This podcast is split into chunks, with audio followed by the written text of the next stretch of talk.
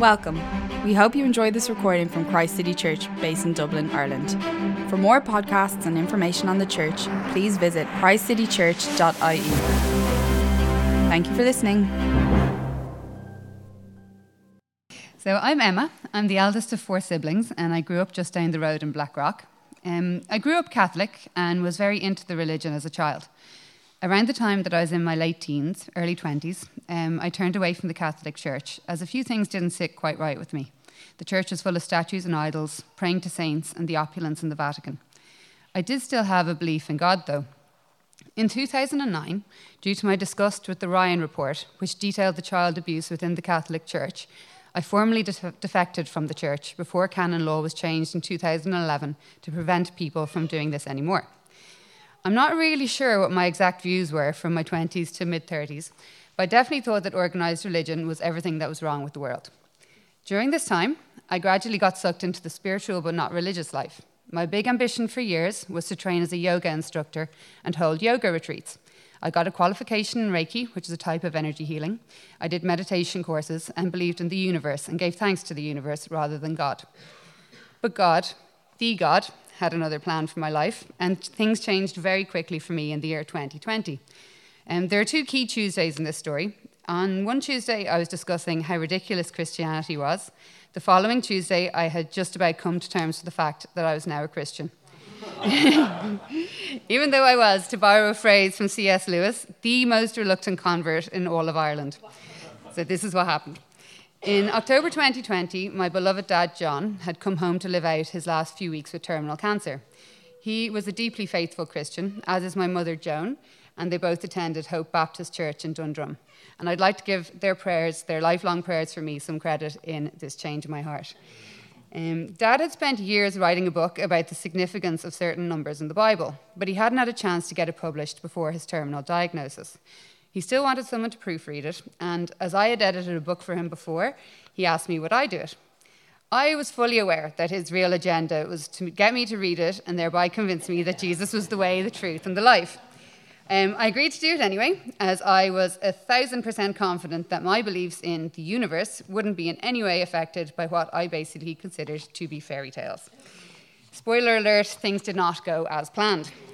So I started off reading his book, and I was soon rolling my eyes and laughing to myself at how a grown man, a doctor, a man of science, could believe all this. I apologize for what I'm saying here, but this is what I was thinking at the time. Um, but during the editing process, I started to have this intrusive, unwelcome thought that this is all true. I have no idea what words I was reading at the time, but I suddenly realized that it was all real the Bible, Jesus, God, Satan, hell, all of it. I tried to ignore it. I repeated to myself over and over what I believed about the universe, trying to drown out the truth that I did not want to hear. I had thought my beliefs were rock solid. I was so content and so happy with them. The way I experienced life felt beautiful, and I had neither a need nor a desire to change it. But it was too late. My seemingly rock solid worldview had crumbled into dust, and I couldn't reconstruct it no matter how hard I tried. Um, I struggled for days. I cried while lying on the floor, begging for this not to be happening to me. I wrote pages of journal entries about how much I didn't want to be a Christian and my many, many valid reasons for this. I even hoped it was just a phase, a way of dealing with my grief about Dad's imminent death, maybe a final, momentous way of impressing him. But I knew it wasn't. My logical, scientific brain needed something concrete to let me move forward with this seemingly baseless faith that had sprung out of nowhere. So I quickly turned to the internet and started to frantically do my research. Firstly, I looked for stories about atheists who became Christians. I needed to know that my spontaneous 180 was not just me losing my mind. Um, so I found C.S. Lewis's story of his conversion and realized this was a thing that had and could happen to someone without any effort on their part. Then I found an article that listed out the evidence for the resurrection, which I'd never heard before. I particularly found it very compelling that all the disciples, bar John, died horrific, torturous deaths for their belief in the resurrection of Jesus. Nobody dies like that for something they know or even suspect to be a lie. And then there is the story of Saul's conversion on the road to Damascus, a man who went from killing Christians to preaching Jesus' message until his death through more troubles than one can imagine. I had heard enough. It was time to look for a church. So, just to show you how quickly it happened, um, this transformation from a mocker and scoffer to Ireland's most reluctant convert, I looked back at my journals while I was writing this testimony just to make sure I wasn't making it all up. But yeah, here are the significant events. 24th of October 2020. So that day, I mentioned that I was discussing with Dad about our respective spiritual views and what we agreed and disagreed on. While I had no problem with Jesus, I didn't believe that he was the only way to the truth. Less than two weeks later, I had started editing Dad's book, and I write I disagreed with his views, but concluded that, oh well, he's got the right to free speech. on the 10th of November, one of the Tuesdays I referred to earlier, I remember discussing with my uncle, who was visiting dad at home, how insane my dad's belief in Christianity was, especially for someone so smart.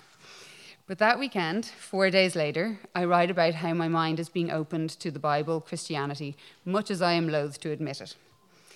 The next Sunday, I am confused and I cannot stop thinking about Christianity.